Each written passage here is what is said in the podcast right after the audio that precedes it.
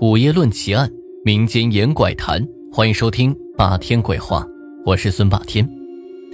今天来讲一个建国前发生在村里财主家的故事，这个故事的名字叫做疯了的媳妇儿。1939年的秋天，第二次国共合作时期，国民党某部队路过我们老家的时候，在那里进行了短暂的休整。部队将官兵们分散到一些老乡的家里住宿。这村里有个叫杨富贵的富裕户，家里就住进了一个老云南兵。这个杨富贵的家的房子分前后院，后院和前院连在一起，同走一个大门口。杨富贵和老伴住前院，儿子杨金条单身未婚，住在后院。到后院去必须从前院的房子穿堂而过。这个云南兵就被安排在后院和杨富贵的儿子杨金条住在一起。云南兵住下来之后，好像对于杨富贵家的房子很感兴趣，这一有空就在屋里屋外看个不停，有时候还跑到院子外围绕着房子转圈。到了晚上，夜深人静的时候，趁杨金条睡着了，他就顺着梯子爬到了房顶上，这一爬就是大半夜。有好几次看到杨富贵，他都是欲言又止的样子，这表情也很是怪异。问他怎么了，他只是支支吾吾地说没有什么事儿。一直到这个部队临走的前夜，这个云南兵才郑重其事地对杨富贵说：“我说大爷，你这房子出过什么事儿没有？”杨富贵联想到这几天云南兵的种种神秘行为，这心里不禁咯噔了一下。我是老总，莫非你看到什么东西不成了？而这个云南兵却吞吞吐吐地说道：“没什么，既然没发过什么事儿，那就算了吧。”我说老总，如果你看到什么东西了，千万告诉我一声，我们一家人都忘不了您的。话说到这份上，这个云南兵才说道：“大爷，不瞒您说，我那天一进你的家门就感觉阴气很重，晚上在房子顶上，我看到房子前后的石碾上有个东西，有时候就跳进你家的后院里。根据我的经验，我敢断定你家3年内必会出现疯疯癫癫的病人，而且专门颠刚进门的新媳妇儿。”杨富贵一听不禁大惊失色，一下子瘫坐在地上。原来1年前的一个晚上，村里有个姑娘私自与邻村的青年幽会，被夜归的杨富贵给撞见了。多事的杨富贵就把此事告诉了那姑娘的父母，结果这姑娘就遭到了父母的暴打严责。这姑娘是个烈性女子，这一时没想开，就在杨金条房后的石碾上自尽了。从此之后，村里再没有人敢用过这个碾。杨富贵觉得姑娘的死和自己有些干系，因此这心里总是郁闷不安。想到这早晚还要出事，这下可如何是好？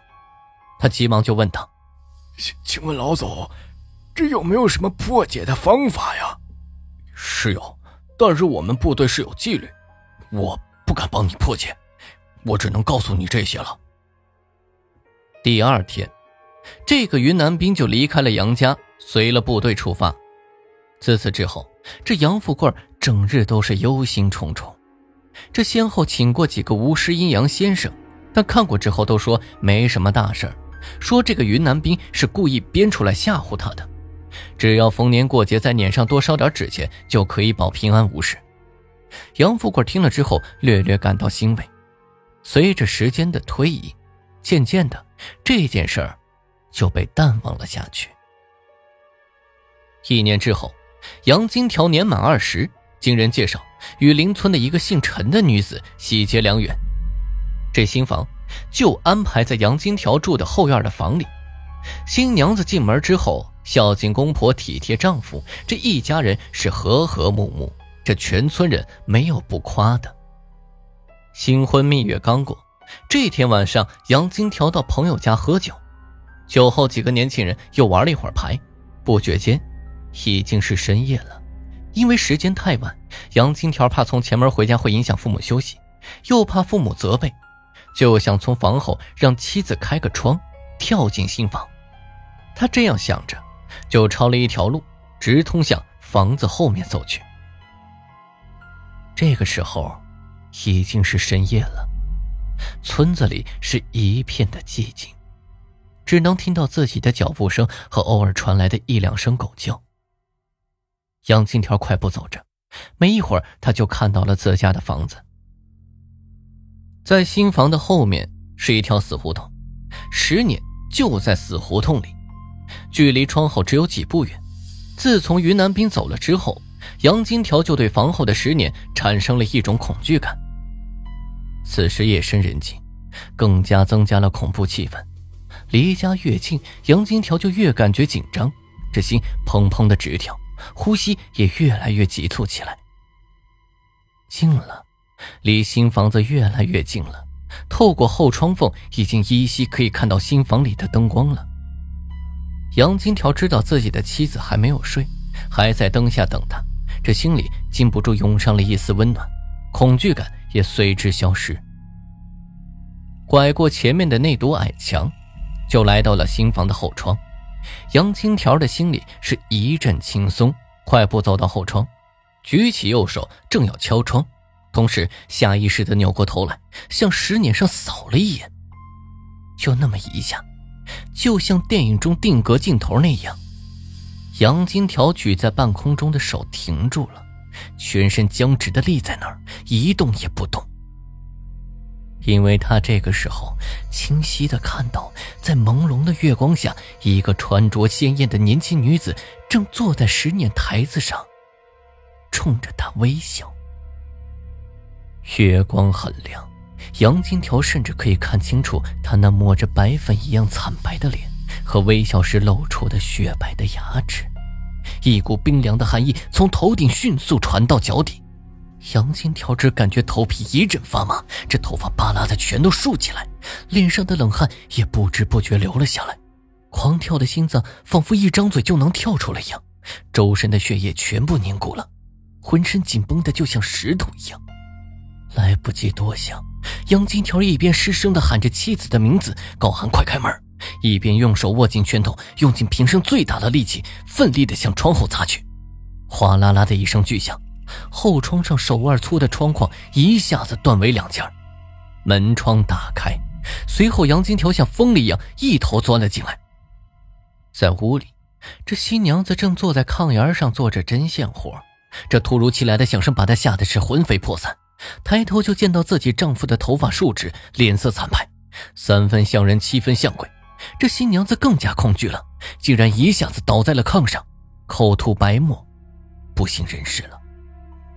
而惊魂未定的杨金条看着妻子昏倒在炕上，赶忙扑上去摇晃着妻子，哭喊着她的名字。片刻之间，新娘子悠悠地醒了过来，睁眼看着杨金条，再看着周围的这一切，这嘴里惊恐地喊道，说你是谁，我怎么会在这儿？说吧，坐起来又哭又笑，又喊又叫。这个新娘子疯了。此后是求仙拜佛，寻医问药，新娘子的疯癫症却一直未见好转。而杨金条受此惊吓和打击之后，也变得忧郁寡欢起来，不思进取。面对着这一切，杨富贵是经常唉声叹气，捶胸顿足。